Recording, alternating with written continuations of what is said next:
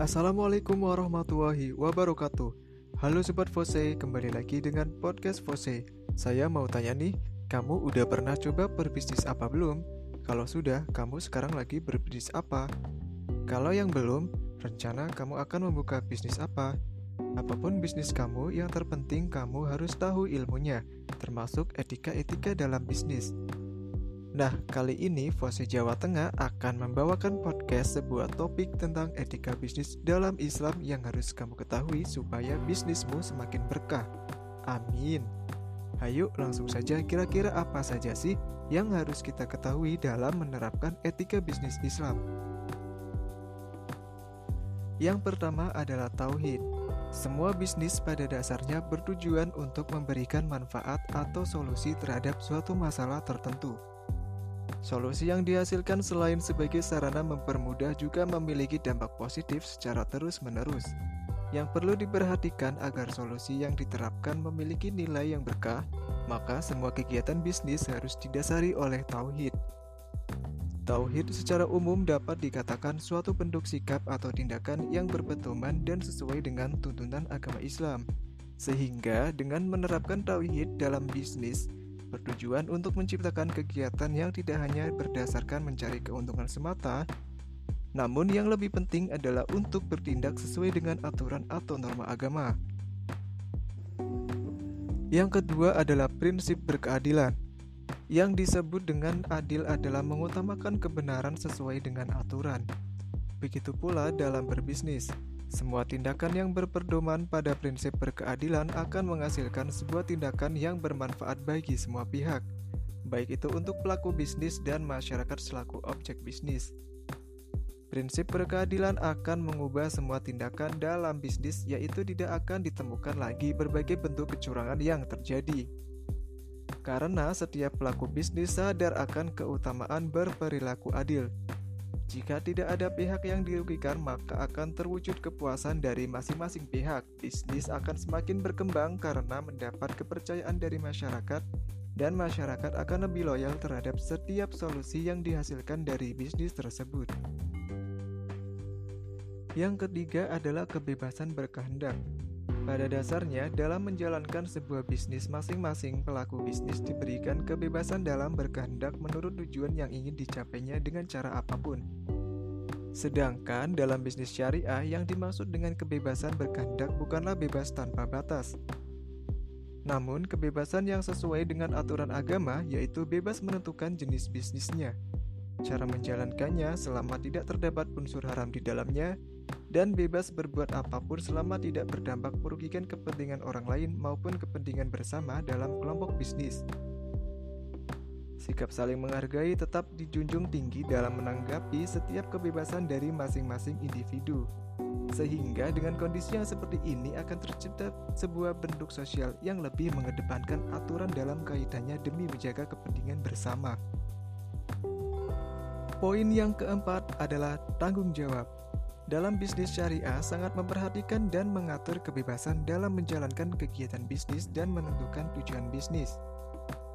Aturan tersebut bertujuan agar wujud dari sebuah bisnis menjadi terarah, memiliki manfaat yang baik dan saling memberikan keuntungan baik antara pelaku bisnis dan masyarakat. Dengan aturan yang jelas tentu akan mempermudah dalam mengendalikan tanggung jawab dari masing-masing pihak pelaku bisnis. Lebih lanjut, dalam kegiatan bisnis, para pelaku akan lebih fokus dalam meningkatkan produktivitas dan pelayanan kepada masyarakat dengan penuh tanggung jawab terhadap semua kebijakan yang telah ditentukan dalam kegiatan bisnis.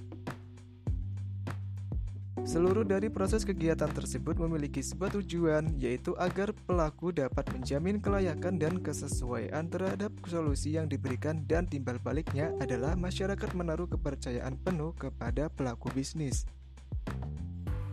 Poin yang kelima didasari niat baik. Nah, sobat Fose, pada dasarnya adanya niat berkaitan dengan terbentuknya sebuah tindakan, dan tindakan akan menentukan hasil yang terjadi apakah itu baik atau buruk, yang mana hasil tersebut sesuai dengan niat awalnya. Dalam bisnis syariah pun juga memperhatikan pentingnya dalam upaya memiliki sebuah niat yang baik dalam berbisnis karena nantinya akan berdampak pada halal atau haram hasil bisnis tersebut. Jika segala perbuatan diawali dengan kebenaran dalam berniat, tidak ada kebohongan dan keserakahan dalam perilaku dan sikap, menjalin akad yang terbuka, jelas maksudnya, dan diterima oleh semua pihak baik dalam menetapkan keuntungan maupun pembagian modal, maka akan menciptakan keadilan, keharmonisan, dan keberkahan dalam berbisnis. Poin yang keenam adalah tolong-menolong. Jika pada umumnya sebuah bisnis saling berlomba-lomba untuk memenangkan pasar dan memiliki pelanggan yang loyal, sehingga akan menghasilkan keuntungan semaksimal mungkin, dari pola bisnis yang seperti ini sangat terlihat sekali bahwa banyak di antara pelaku bisnis hanya terpusat pada hasil keuntungan-keuntungan yang diperoleh tanpa memperhatikan dan menyentuh aspek sosial dari hasil bisnis tersebut. Aspek sosial yang dimaksud adalah berbagi hasil keuntungan kepada masyarakat yang membutuhkan, baik dalam bentuk zakat, infak, dan sedekah. Jika para pelaku bisnis mampu menempatkan aspek sosial sebagai tujuan utama mereka, maka bukan keuntungan lagi yang menjadi prioritas tujuan bisnisnya, namun terwujudnya dampak saling tolong-menolong untuk memberikan manfaat bersama. Poin yang ketujuh adalah bebas dari unsur riba.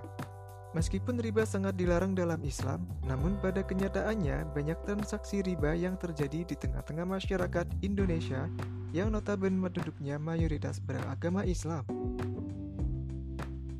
Munculnya kegiatan riba hingga sekarang ini dipengaruhi oleh banyak faktor, seperti sistem perbankan yang masih mengandung unsur riba dan kurangnya pengetahuan masyarakat untuk mengenali segala bentuk riba secara mendalam. Fenomena tersebut sangat bertolak belakang dengan prinsip bisnis syariah yang menerapkan sistem Islam dalam menjalankan kegiatan usaha, sehingga segala bentuk praktik riba dilarang dalam bisnis. Bentuk riba yang termasuk dalam bisnis adalah transaksi jual beli yang mengandung dua harga dan sistem permodalan. Bicara permodalan, Hadirnya bank syariah merupakan solusi keuangan bagi masyarakat atau pelaku bisnis dalam memperoleh permodalan tanpa ada riba di dalamnya. Poin yang terakhir yaitu tidak berbisnis yang haram. Pandangan dalam berbisnis syariah adalah tidak diperbolehkan terlibat dalam segala bentuk kegiatan yang terdapat unsur haram di dalamnya.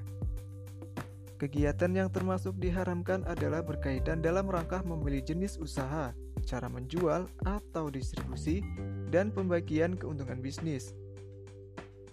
Islam telah mengatur dan menentukan mana yang disebut halal dan mana yang disebut haram. Bisnis yang haram dalam arti luas bisa juga disebut sebagai segala bentuk yang memberikan dampak buruk atau terdapat kebohongan di dalamnya. Jika ditarik dalam etika bisnis, maka jenis usaha yang dilarang dalam bisnis syariah adalah tidak terlibat dalam kegiatan usaha yang menghasilkan minum-minuman keras dan narkoba.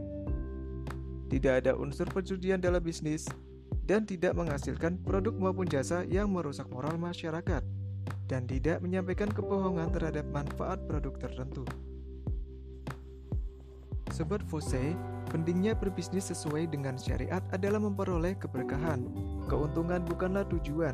Tujuannya sebenarnya adalah bagaimana kegiatan dapat berjalan sesuai dengan aturan Islam, sehingga pada akhirnya akan menghasilkan manfaat yang memberikan keberkahan bagi pelaku usaha maupun masyarakat yang terlibat dalam kegiatan tersebut. Perhitungan halal dan haram menjadi landasan utama dalam menentukan jenis dan proses kegiatan yang akan dijalankan. Karena bagaimanapun dampak permanen dalam sebuah bisnis bukan dari seberapa untung pelaku usaha, akan tetapi terlihat dari dampak sosial yang berhasil diciptakan dengan adanya hasil usaha tersebut. Nah, itu tadi etika bisnis dalam Islam yang harus kita ketahui. Gimana Sobat Fose? Kira-kira kamu sudah siap memulai bisnis sesuai etika Islam belum? Yuk mulai belajar bisnis. Karena berbisnis itu bukan bakat tapi berbisnis itu kemauan dalam seseorang apakah mau memulai berbisnis apa tidak. Bagi yang sedang berbisnis maupun yang baru mulai bisnis, saya doakan semoga diberi kelancaran, kemudahan dan keberkahan dalam bisnisnya ya. Amin. Oke, podcast kali ini sampai di sini dulu ya, Super Fose. Saya Hakiki dari Keilmuan Fosi Jawa Tengah, pamit undur diri dan sampai ketemu kembali. Salam semangat level up. See you in the next podcast. Wassalamualaikum warahmatullahi wabarakatuh. Bye.